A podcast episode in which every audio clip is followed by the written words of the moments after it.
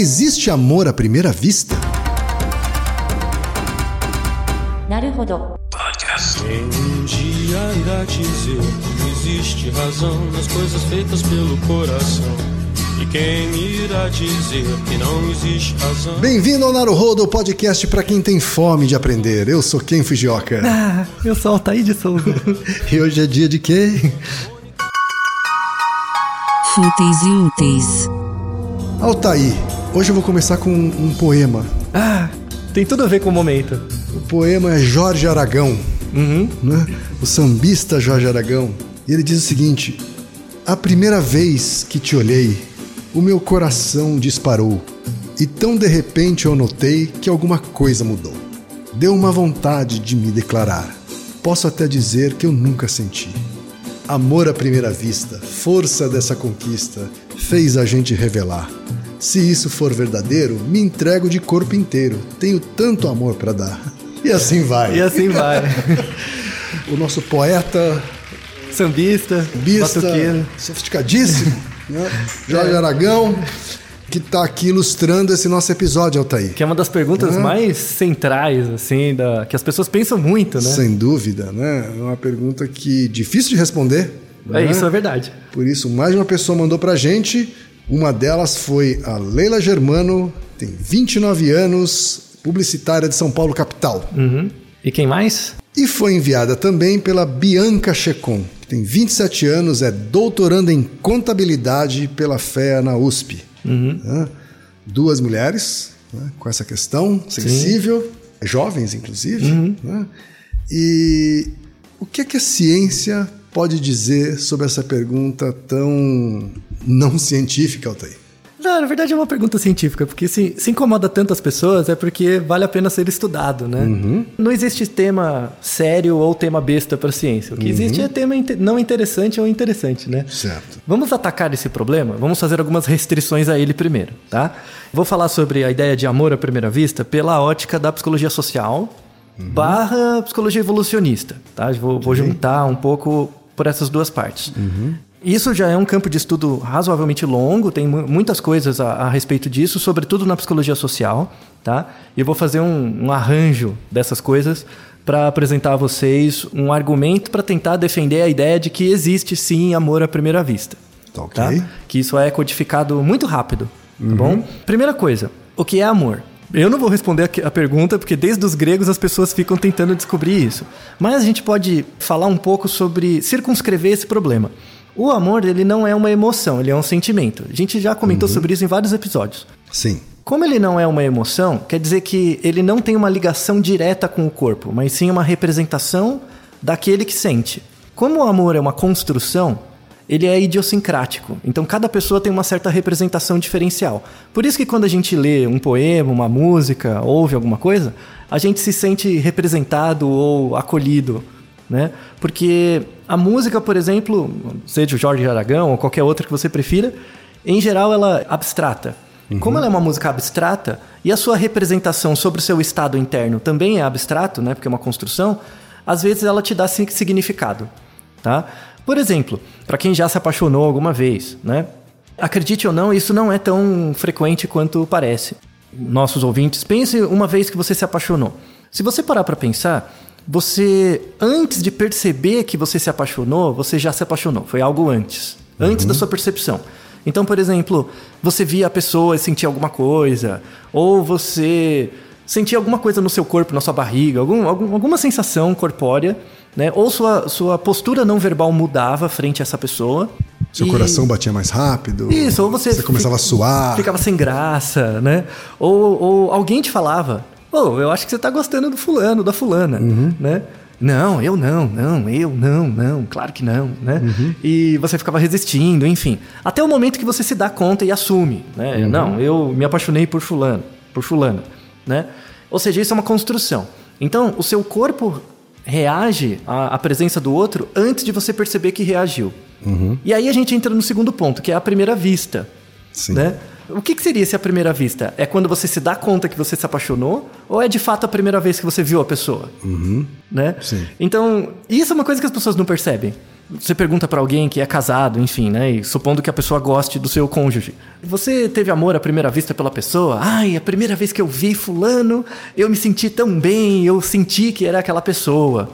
Aí você responde pra ela: Será que foi a primeira vez que você viu? Foi aquela vez que você lembra que você viu? Será que não teve uma vez antes? Que você, por exemplo, convivia com ela perto, mas nunca percebeu ela? Ou talvez seu corpo talvez tenha percebido, mas você não? Volte no, no podcast sobre doença psicossomática. Tá? Lembra muito isso, é- é- essa questão psicossomática. Às vezes o corpo reage né, à presença do outro de forma positiva, mas outra coisa é a sua representação sobre esse, essa postura do corpo. Tá?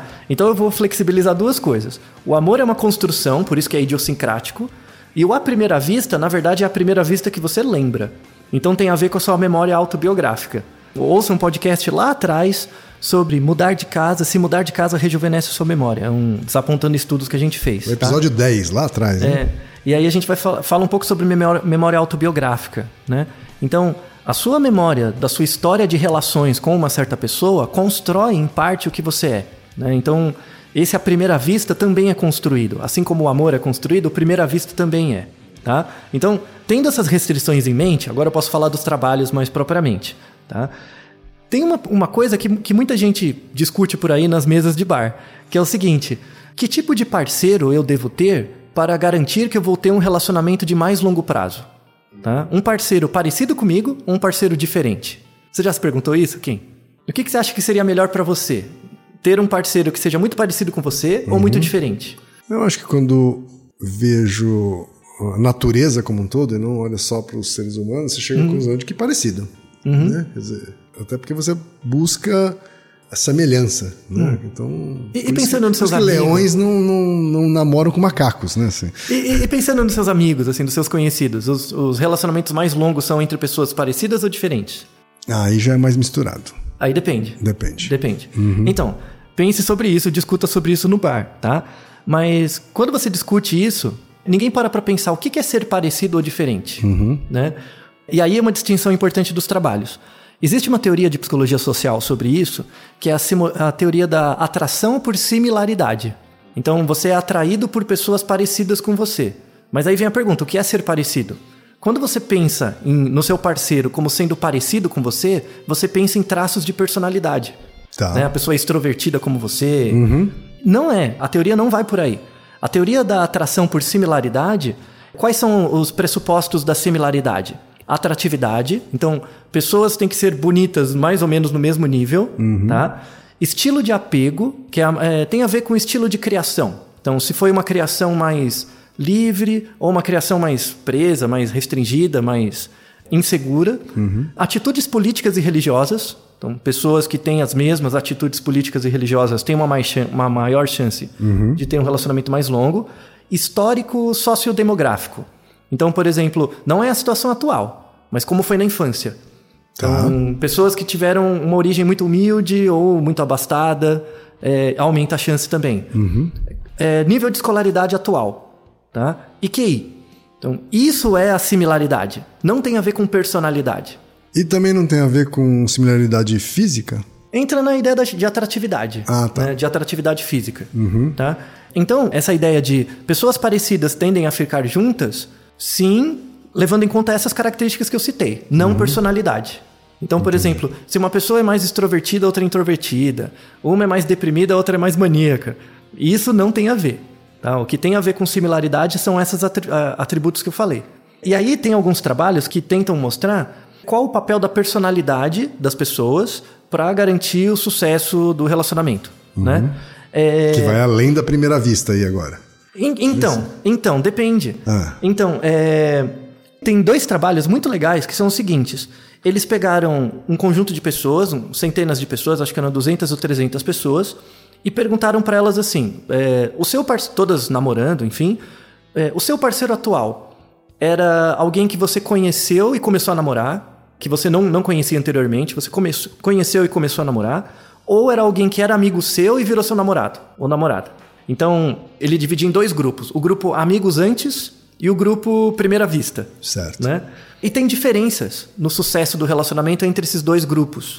Tá? Quando é a pessoa que você conheceu e começou a namorar, você não conhecia ela antes, tem um fenômeno de psicologia social que é bem interessante, ligado à memória autobiográfica, que é a amnésia de traços de personalidade. Então, imagina que você conheceu a pessoa agora e começou a ficar com ela e depois namorar, tá?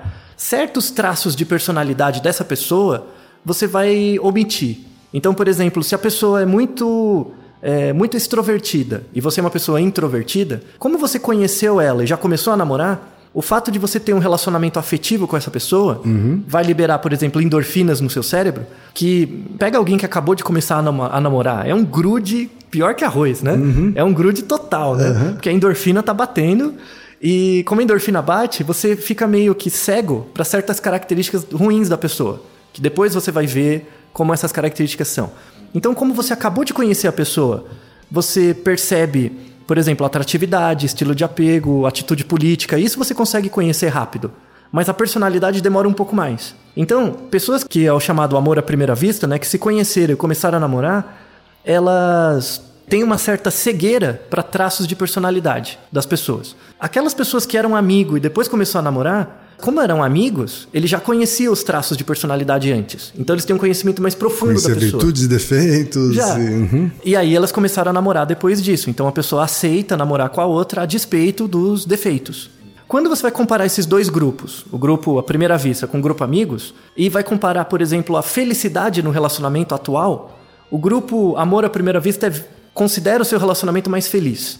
É mesmo. É, então um, um parceiro avalia o outro e o outro avalia o um com notas mais altas do que os parceiros amigos. Entendi. né? Amigos que viraram namorados. Isso. Uhum. Você tem uma hipótese de por que isso acontece? Ah, então, a hipótese é a seguinte, que quando você conhece os traços de personalidade da pessoa, você tem um nível de intimidade maior, né? Esse nível de intimidade, ele te dá uma certa predição sobre o que você pode esperar ou não da pessoa. E como você já a pessoa é entre aspas mais previsível, né? A sua satisfação geral é menor. Porque é mais previsível, entendeu? Então, não é ruim. Eu não tô dizendo que a satisfação é ruim. Tô Sim. dizendo que ela é menor, Certo. tá? Pessoas que já se conheceram e começaram a namorar, assim, de cara, em geral elas avaliam. um- Uma coisa é você avaliar o relacionamento, outra coisa é como o relacionamento é. Claro. Né? Então ela avalia o relacionamento como sendo melhor, porque tem um certo grau de. em- em- imprede- é, não, não, é, de aleatoriedade né, na resposta do outro. Tem um certo grau de aleatoriedade. E Men- isso, Menos previsibilidade. né? e isso traz uma satisfação, é, dependendo de como é o relacionamento, maior. A não ser que você seja uma pessoa que não gosta de surpresas, né? Exato, então, exato. E aí a gente entra na- nas questões individuais mesmo, né? O outro trabalho, ele, ele fez um estudo mais longitudinal, ele foi seguindo os casais, né? Então o que que acontece? Quando o casal é com amigos que viraram namorados, o nível de satisfação é mais baixo e ele vai se mantendo. Certo. tá? É mais estável também. É, ele é estável. Nos amigos lá, no, no primeira, primeira vista, vista. Ele, ele, no começo do relacionamento, ele, ele começa alto, ele aumenta e depois ele diminui Certo. ele vai diminuindo. E aí tem outras variáveis que regulam se essa diminuição vai deixar o grau de satisfação igual aos, aos amigos ou vai ficar pior ainda. Certo. Aí depende de variações do próprio relacionamento. Que aí no artigo eles não conseguiram discriminar, porque esse artigo fala de assertivas mais gerais. E qual é a sua hipótese para esse pico ainda maior depois do, de um começo já alto? O pico é, é porque você está conhecendo a pessoa e o fato de você descobrir novas coisas tem muito viés de confirmação, né? Muito viés de confirmação. Então você olha a pessoa, você descobre que ela gosta de uma coisa que você também gosta. Claro. Isso vai aumentando a satisfação, né? Realmente ela foi feita para mim porque Isso. ela gosta da mesma banda que eu. É, do mesmo tipo, da mesma marca de meia que eu. Isso. Porque mesmo que você não perceba, você inventa coisas. Sim. Ah, ele tem uma pinta do lado esquerdo da unha do pé direito igual a minha. Essas coisas, né? Então, isso é- tem muito viés de confirmação, né? Então, o, o nível de satisfação é muito grande. Depois ele vai diminuindo Depois até um ele nível- cai na real. É, ele vai caindo real no nível aceitável. E aí, dependendo da estrutura do relacionamento, pode cair mais ou não. Né? Aí, aí vai das idiosincrasias do casal, da história, enfim. Né? E essa área de psicologia social, da seleção de parceiros, quando tem bancos de dados grandes, eles utilizam muitos modelos econométricos, modelos da economia, para tentar avaliar o valor de mercado de uma pessoa. Né? Valor de mercado de uma pessoa a partir das relações afetivas Isso, dele. da, da É. relação de. Por exemplo, você tem um certo nível de atratividade frente à população. né? Você tem um certo nível de renda frente à população. Então, esses atributos te dão um- uma variável latente em você, que é o seu valor de mercado. Certo. né? Dentro de um contexto, isso pode aumentar ou diminuir o seu sucesso reprodutivo ali. Então, é, que áreas do conhecimento usam isso? A economia usa um pouco, e a psicologia, principalmente a área de teoria de jogos. Você tem teorias de jogos Claro. que você coloca os elementos, cada um com seu valor de mercado, e simula situações. Onde que isso é utilizado? O Tinder. O algoritmo do Tinder é baseado em teoria dos jogos, né? em, em variações de teoria dos jogos, com deep learning, enfim, e mas baseado nesses modelos de seleção de parceiro da psicologia social. Então, eu não sei se você sabe, mas o, o, o Tinder ele tem um recurso agora que ele escolhe a foto principal do seu perfil. Ele não é a foto que você escolhe. Ele, você pode escolher, mas ele com, de- Se você quiser, o próprio aplicativo escolhe, escolhe. isso. Ele vai escolher a foto que é a mais preferida pelas outras pessoas. Então, a foto que aumenta a probabilidade de você ganhar um match, ele coloca como primeira. Certo. Né? E você tem no Tinder, por exemplo, pessoas que recebem muitos likes e pessoas Uhum. que não recebem tantos. Isso é o valor de mercado, né? Depende da qualidade das fotos, do tipo Claro, de o foto. Tinder é uma espécie de bolsa de valores Isso. aí. né? Exato, é. Você é um commodity, né? Você é um commodity. O que que acontece? Pessoas que têm um alto, eles chamam de K, né? Esse valor é um K. Cada pessoa tem o seu K. Quando o K é muito alto de uma pessoa, eles convidam ela para participar de um outro Tinder, que é um Tinder só para pessoas com K muito alto. Certo. Né? Lembra daquele capítulo que a gente falou sobre pessoas pobres não percebem a. Pessoas Pessoas ricas, não ricas não percebem, percebem a pobreza. A pobreza? Uhum. Lembra do Francis Galton? Sim. Que ele achava da eugenia e tal. Lembra um pouco essa ideia. Você promove cruzamentos diferenciais. Você facilita esse tipo de contato entre pessoas com Ks muito altos. Uhum. Quando eu leio os artigos que mostram esses algoritmos, me lembra muito o, o Galton. Isso é muito Black Mirror. É, mas é, ué, mas é. E as pessoas procuram isso mesmo, né? Agora, uma sociedade em que se torna mais comum a separação, por exemplo, o divórcio, Uhum. né? de certa forma também reflete pessoas que estão buscando esse momento de pico. Ah, sim. E que depois que você passa aquele pico, né, Ela troca. ela troca. Isso. né? Quer dizer, e a gente já viveu uma sociedade, né? na verdade estamos numa transição aí, mas enfim, né? a gente está tá vivendo realidades superpostas, superpostas assim, né? Mas tem uma, uma sociedade de alguns anos atrás que, ou até pouco tempo atrás, onde o divórcio era sequer aceito, né? O divórcio não era aceito, então você tinha a curva mais parecida com a da com a dos amigos, né? Porque é, é, você entra no, terri- no território da previsibilidade. Isso, você né? conhece Depois de pessoas do tempo mesmo junto, grupo. é, mesmo que ele tenha casado por primeira vista, pela primeira vista, como ele estendeu a relação, né, Uhum. ele acabou ao longo do tempo criando uma curva de amigos. Sim. Né? É correto dizer isso, assim? Que num- É. uma sociedade que se divorcia mais, há mais essa busca pelo, pelo momento do pico, do início do, do, Então, vamos. do volta- amor à primeira vista? Vamos voltar naquele podcast sobre o que é basicamente um vício, uma reação orgânica frente a um estímulo prazeroso, né? Se, se você tem um, um- o tecido social, ele permite que você estabeleça relacionamentos curtos, onde você tem essa, essa maximização dessa satisfação inicial e a possibilidade de trocas recorrentes, por que não fazer isso? Entra no hall de qualquer outra adicção, né? Se isso é lícito do ponto de vista moral, né? Por que não fazer? Existe uma tendência a fazer isso. Tem uma contrapartida, né? Que é você não consegue confiar mais em ninguém direito, né? Porque mesmo que você tenha uma boa intenção em relação à pessoa, você não espera, você não sabe se ela vai ter o mesmo, né? E essa primeira fase do relacionamento, que em geral ela é muito intensa, ela engana as pessoas. As pessoas caem em auto-enganos muito, muito facilmente. Por exemplo, tem um trabalho muito legal que mostra é, no computador. Eles mostram uma foto de uma pessoa para homens e mulheres. Mostraram uma foto e eles selecionaram fotos de pessoas muito atraentes em relação à à média populacional. Então, você via uma foto de uma pessoa muito atraente, só a foto, você não tinha nenhuma outra informação. E você tinha que dizer o quão similar essa pessoa era em relação a você, em relação a, a características suas. E aí tinha uma pessoa bonita e uma pessoa feia. A pessoa bonita mesmo sem nenhuma informação a priori, as pessoas achavam que a pessoa bonita era muito mais próxima delas, muito mais parecida com elas. Porque ela é bonita, entendeu? Porque eu quero estar com ela. Como eu quero estar com ela, o que, que vai aumentar a chance de eu estar com ela? Se ela for parecida comigo. Então eu coloco isso nela. Né? Então, esse é o viés de confirmação que a gente tem com o outro no início do relacionamento. Né? Só que é um auto-engano. Você está se auto-enganando também. Então, no fundo, você pode, assim, se levar isso ao extremo, você está conhecendo muitas pessoas de um jeito muito raso, logo você não está conhecendo ninguém. Né? No máximo, você está conhecendo você mesmo. E bem male-male, né? Eu não, falo, não necessariamente a, a sua melhor parte. né? é, eu, eu, faço, eu faço a mesma né, analogia com pessoas que usam é, drogas alucinógenas com frequência, sabe?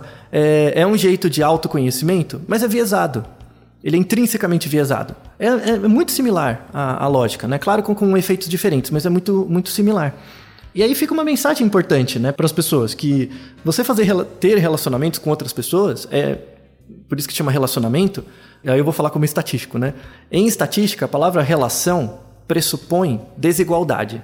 Ela vai pressupor que tem uma variável independente e uma variável dependente. Quando você fala em relação, né? Relação entre A e B. O, um deles é independente, o outro é dependente, tá? O que, que seria o segredo de uma boa relação, né? É que essa relação de dependência inverta de vez em quando. Então, ah, eu sou a variável independente, você é a dependente. Hoje eu estou chato, você não. E tem essa troca, né? Mas qual que é o segredo para um bom relacionamento? É você ter uma associação, não, não uma, uma relação. Porque quando você usa, estatisticamente, o termo associação, você está pressupondo que quando uma variável muda, a outra muda também. Então as duas estão andando juntas. Então eu, eu desejo para todos vocês que vocês não criem bons relacionamentos, mas sim boas associações. E que elas vão se transformando juntas ao longo do tempo. Isso. Aí você vai vivendo com a pessoa, né? Então, ter um namorado, marido, enfim, um namorada, o que quer que seja, é antes de tudo se frustrar. Sabe? É, é- porque é uma coisa que a gente fala em psicologia da aprendizagem. O que que é aprendizagem? Aprendizagem é, antes de tudo, frustração. Porque eu, tipo, não sei, não sei, não sei, não sei. Aí você tenta, tenta, tenta, tenta, uma hora você aprende. E aí você tem essa pequena satisfação que é quando você aprende. Relacionamento é muito parecido. Você tá com a pessoa, você tenta uma coisa, não dá certo, tenta outra. Então, a maior parte do tempo você tá frus- frustrado. A maior parte do tempo de um relacionamento, em geral, você tá meio incomodado, né? Mas o, o que faz o relacionamento valer, aí depende do seu julgamento pessoal, são esses pequenos momentos em que você acerta. Sabe? Você faz uma coisa e a pessoa gostou. Yes! Isso vai te alimentar por um tempo em frustração. A visão romântica de um cientista. É, mas- Altair, mas então, se tivesse que responder em uma frase, amor à primeira vista, na sua opinião, existe ou não existe? Sim, claro, existe. Existe. Desde que você assuma que o, o à primeira vista é muito depois do que de fato ocorreu. Né? Do que você acha que foi a primeira vista. Isso. O seu à primeira vista vai ser sempre depois do que aconteceu de fato. Por isso, o amor à primeira vista existe sim. Tá certo, então. Naruhodo, ilustríssimo ouvinte. Você sabia que pode ajudar a manter o Naruhodo no ar? Ao contribuir, você pode ter acesso ao grupo fechado no Facebook e receber conteúdos exclusivos. Acesse apoia.se barra Podcast. E lembre-se, aqui no Naruhodo quem faz a pauta é você. Você discorda do que ouviu, tem alguma pergunta, quer compartilhar alguma curiosidade ou lançar algum desafio? Escreva pra gente. podcast.naruhodo.com.br Repetindo, Altair. podcast.naruhodo.com.br Então até o próximo Naruhodo. Tchau! Toma arigato. なるほど Esse podcast é apresentado por b9.com.br.